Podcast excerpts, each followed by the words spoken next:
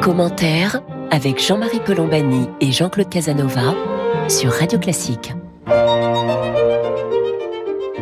Bonjour et bienvenue dans Commentaire. Jean-Claude Casanova et moi-même, nous sommes heureux de vous retrouver pour euh, cette conversation hebdomadaire qui va porter sur la guerre, la guerre entre l'Ukraine et la Russie, bien sûr, avec le concours de Françoise Tom. Françoise Tom est une des grandes spécialistes françaises de la Russie, qui a longtemps enseigné à la Sorbonne, qui est maintenant émérite et qui est l'autrice d'un livre euh, qui fait date sur, qui s'intitule La marche à rebours oui, c'est un très gros livre, une histoire complète euh, de la Russie au XXe siècle, euh, aussi bien depuis la guerre avec le Japon, la révolution, la politique étrangère de la Russie, etc. Et ce livre, d'ailleurs, a obtenu le prix Guizot au Institut de France, qui sera remis à François Stom en octobre.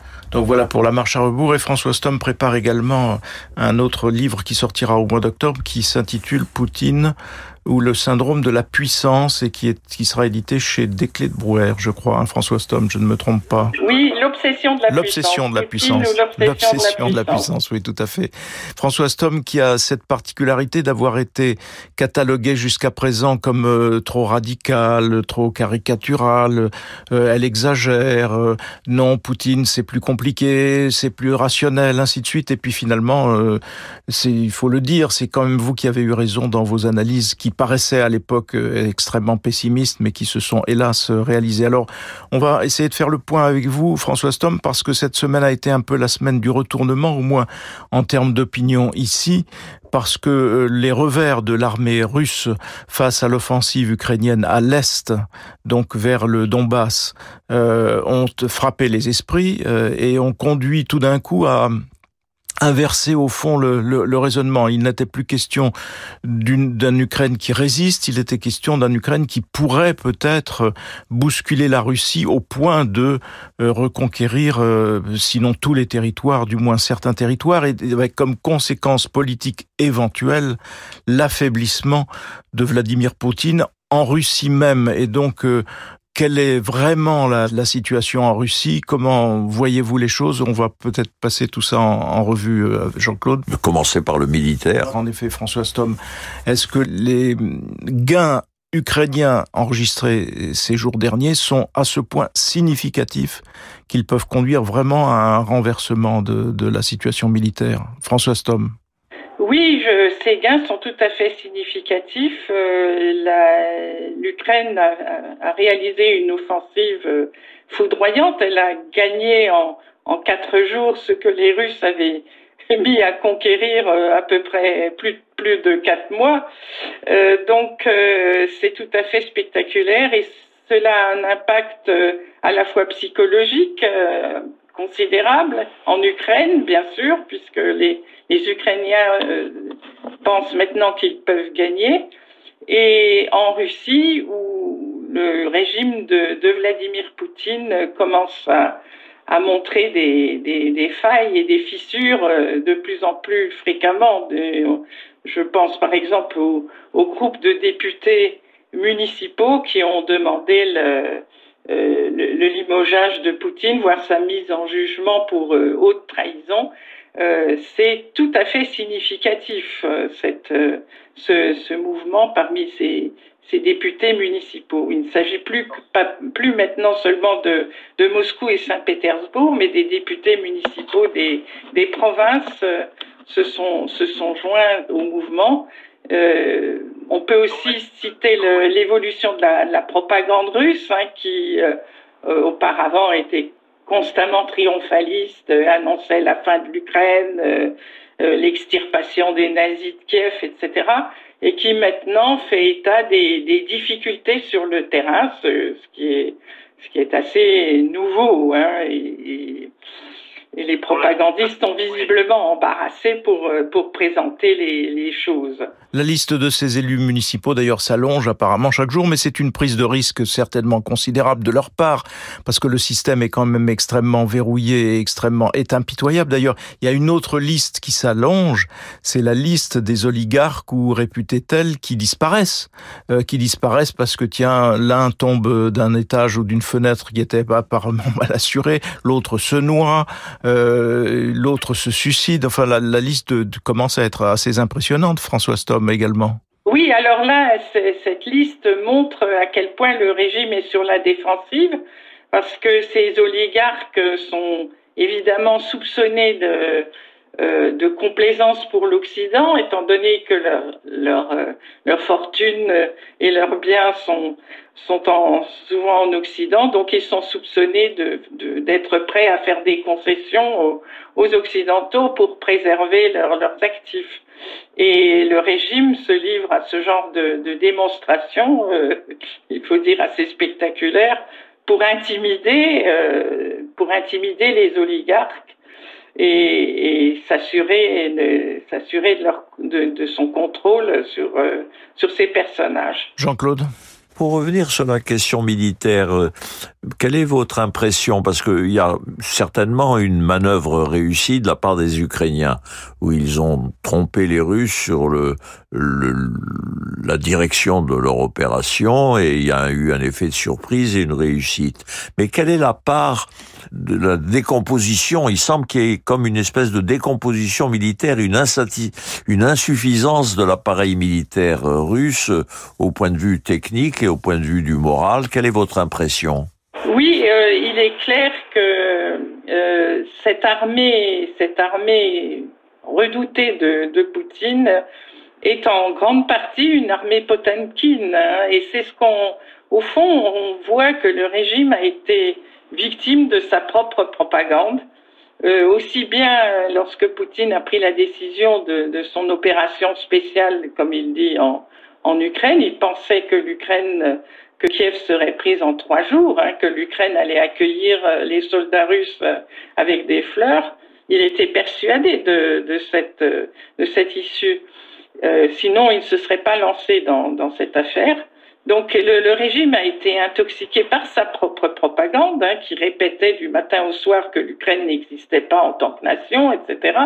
Et puis pour l'armée, c'est la même chose. Hein, euh, au fond, le ministre euh, était surtout occupé à, jeter de la poudre aux yeux à, son chef, à créer des chars ou des armes euh, impressionnantes, mais qui n'existent qu'en un seul exemplaire, par exemple, qui sont en deux exemplaires qui sont montrés dans les parades. Et puis le, le reste de l'armée est encore très très soviétique quand on quand on regarde la corruption existe à tous les niveaux les les, officiers dérobent euh, par exemple la nourriture des hommes du rang euh, il, manque qui manque de tout qui manque d'uniforme euh, les casques sont sont plus ou moins en carton d'après ce qu'on entend ou en fer blanc donc pas à cause de, du métal qui a été qui a été dérobé. Ça me rappelle ça me rappelle ce qui s'est passé à l'époque de la guerre russo-japonaise où on, avait découvert que la fameuse flotte du Pacifique était, était largement euh, aussi une flotte potemkine à cause de la, de la corruption du, ministre. Hein. C'est tout à fait, ce sont toujours les mêmes, euh, les mêmes mécanismes qui sont, qui sont à l'œuvre. Euh, la, guerre est une épreuve de vérité. Et pour le régime de Poutine, toute épreuve de vérité est périlleuse. François Stom, euh, la question qui se pose aujourd'hui et que l'on se pose ici notamment, c'est évidemment de savoir si l'opinion russe peut changer. Jusqu'à présent, malgré tout, il était quand même soutenu par de larges fractions de, l'opinion publique, même s'il y avait des poches de, contestation, lesquelles ont été vite muselées, puisqu'il y a eu, il y avait eu, je me souviens, euh, plusieurs centaines d'arrestations au moment du déclenchement de la guerre et, et de, des premières arrestations. Mais globalement, on peut considérer quand même qu'il était assez largement soutenu par l'opinion russe. Est-ce que cette opinion peut bouger? Est-ce que ce que vous évoquiez tout à l'heure, c'est-à-dire la pétition des, élus municipaux, est-ce qu'elle reflète un mouvement profond dans l'opinion? Est-ce que la donne politique peut changer en Russie? Ou bien est-ce une vue de l'esprit ici Parce que on peut tout aussi bien euh, euh, négliger le fait que ben, le système est totalement verrouillé et donc euh, on ne voit pas comment Poutine pourrait être réellement menacé François Stom euh, à mon avis, Poutine ne survivra pas à une défaite retentissante en Ukraine.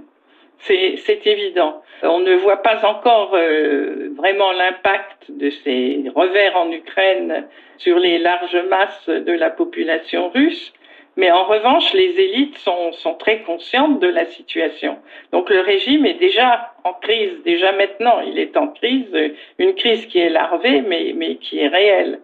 Si euh, les revers continuent à s'accumuler en Ukraine, euh, le régime de Poutine, ou plutôt Poutine lui-même, euh, sera, sera condamné.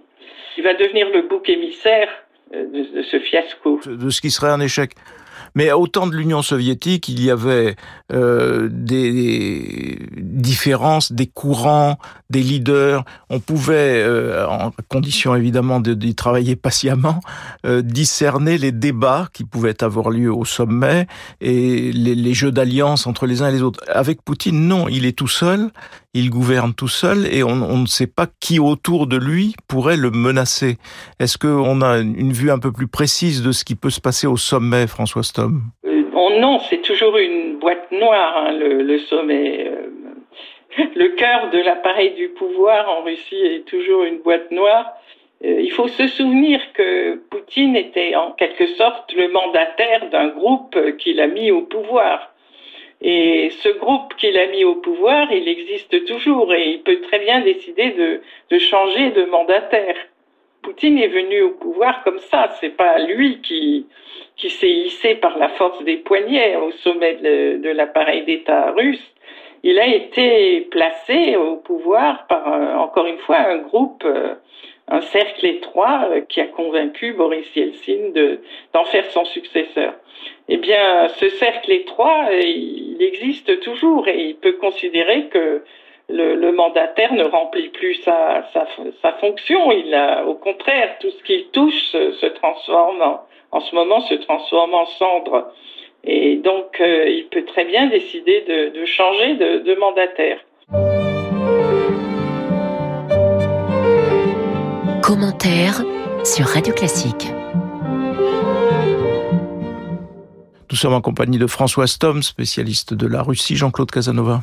Oui, malgré tout, Poutine est au pouvoir et on peut pas écarter l'idée d'une d'une tentative de contre-offensive. Donc là, il y a un problème de capacité militaire et politique. Mais il y a une chose qui me frappe et je voulais vous demander votre avis, c'est que manifestement le message que passe euh, le gouvernement russe, Poutine, aux ambassades occidentales, c'est de dire euh, si Poutine était remplacé, il sera remplacé par pire que lui.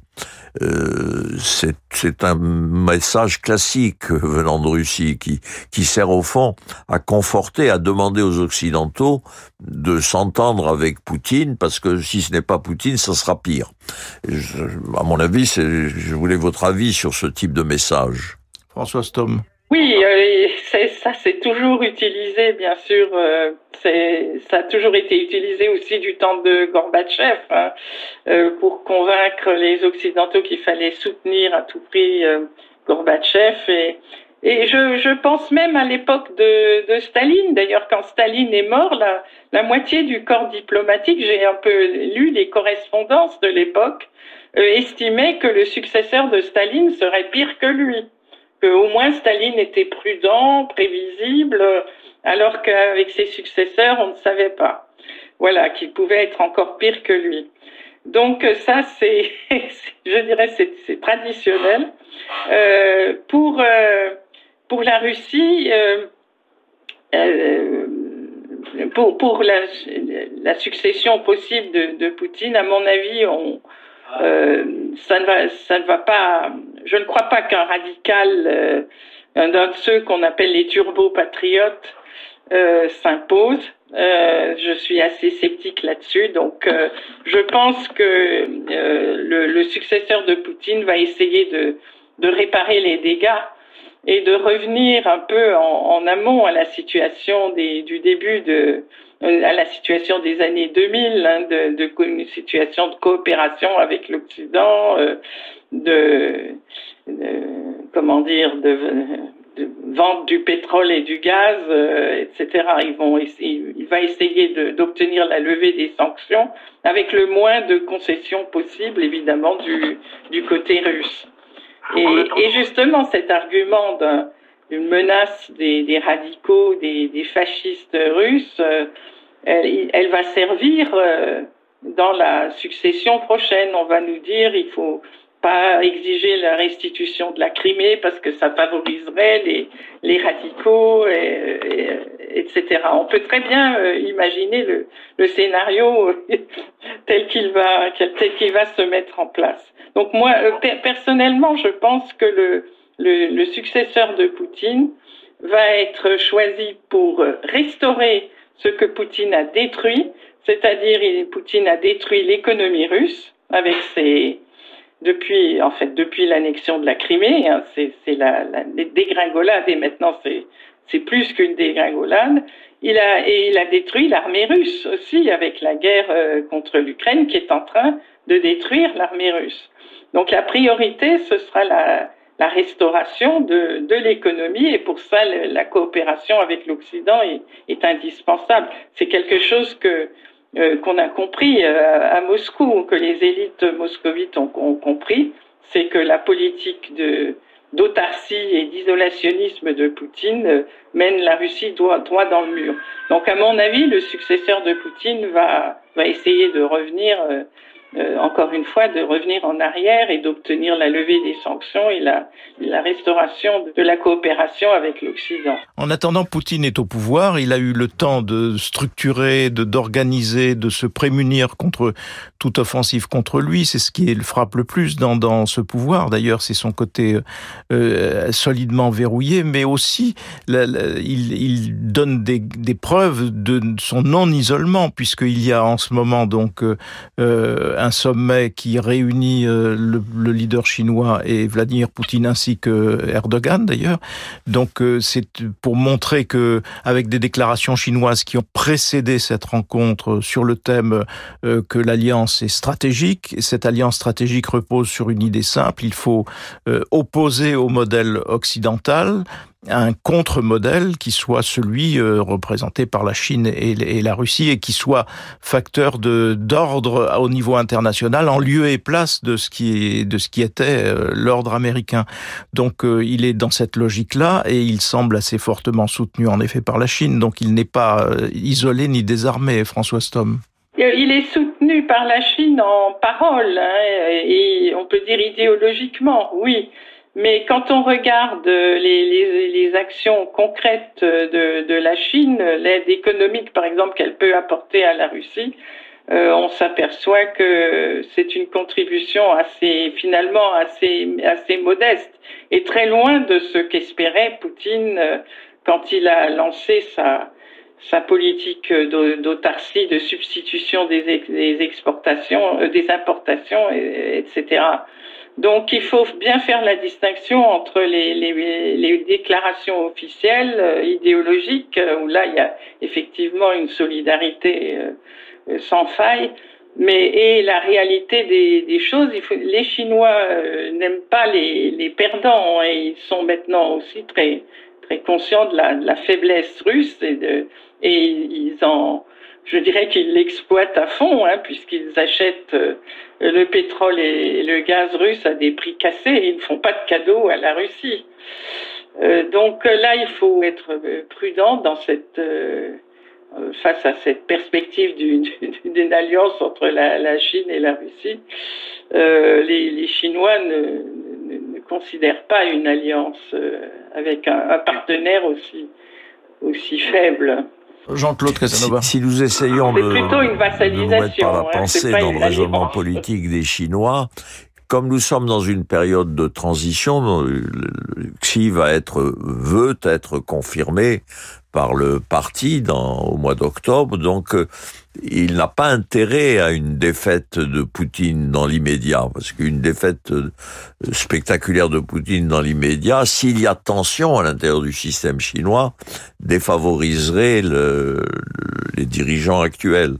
Donc malgré tout, il fera, comme vous le dites, avec prudence, il fera le maximum pour éviter une, une défaite immédiate de Poutine. Oui, il ne souhaite certainement pas la défaite de, de Poutine. Ça, c'est. C'est évident, mais euh, ils n'iront pas non plus très loin pour, euh, pour soutenir Poutine. Absolument, oui. Et donc on en revient à la question du, du début, c'est-à-dire de savoir si dans l'opinion russe il y aura un mouvement suffisamment profond de défiance vis-à-vis de Poutine ou bien s'il va continuer d'être porté par cette opinion, peut-être en obtenant de geler peut-être sur le terrain la situation militaire. François Stom, il a quand même euh, il est quand même solidement arrimé au pouvoir en, en quelques mots parce que notre conversation s'achève. François Stom. Oui, alors je crois qu'il ne faut pas euh, exagérer l'importance de, l'opinion de l'opinion russe parce que cette opinion russe, elle, elle dépend de elle dépend de, la propagande qui, est, faite. Hein. Et donc si euh, et la propagande dépend du rapport de force au sein des, élites euh, dirigeantes. Donc euh, la propagande peut changer si la ligne politique change. Ce qui est important, c'est ce qui se passe au niveau des élites. Est-ce que Poutine peut être... Est-ce qu'on a des indications de, de fractures ou de fêlures à l'intérieur des élites? En quelques mots, hein, François Oui, il y a très clairement un sentiment au sein des, des élites que, que Poutine va droit dans le mur. Hein. Et les revers qui se multiplient en Ukraine ne font, ne font que ne font que renforcer ce, ce sentiment. Il faut aussi dire que l'économie russe, quoi qu'on en dise euh, en Occident, l'économie russe euh, se ressent profondément des, des sanctions et ce n'est qu'un début. Hein. Ces sanctions vont avoir un effet cumulatif et vont, vont, entre, vont, vont déboucher sur une, une crise économique euh, grave en, en Russie. Donc euh, la, politique de Poutine va, va être remise en cause et surtout si, si les Ukrainiens continuent euh, à avoir des, succès militaires. Alors la question est de savoir est-ce que la Russie peut stabiliser le front. Pour l'instant, l'armée russe mène une offensive résolue, hein, semble-t-il, dans la région de, vers le Donetsk. Euh, mais elle est en très mauvaise posture dans, dans la région de, de Kherson. Alors quel sera l'impact d'une prise de la région de, de Kherson par les, par les Ukrainiens? Je crois que ce sera un échec très grave pour Poutine. Ça pourrait faire basculer le, le pouvoir de Poutine. Nous allons en rester là. Merci beaucoup en tout cas François Stoff de nous avoir accompagnés aujourd'hui dans ces supputations, ces hypothèses sur la situation en Russie et en Ukraine du fait de la continuation de la guerre et de ce qui s'est produit. Merci, je rappelle que vous êtes spécialiste de la Russie, auteur d'un livre euh, sur l'histoire à rebours de la Russie. Jean-Claude Casanova et moi-même, nous vous remercions. Nous vous donnons rendez-vous samedi prochain pour une autre édition de commentaires.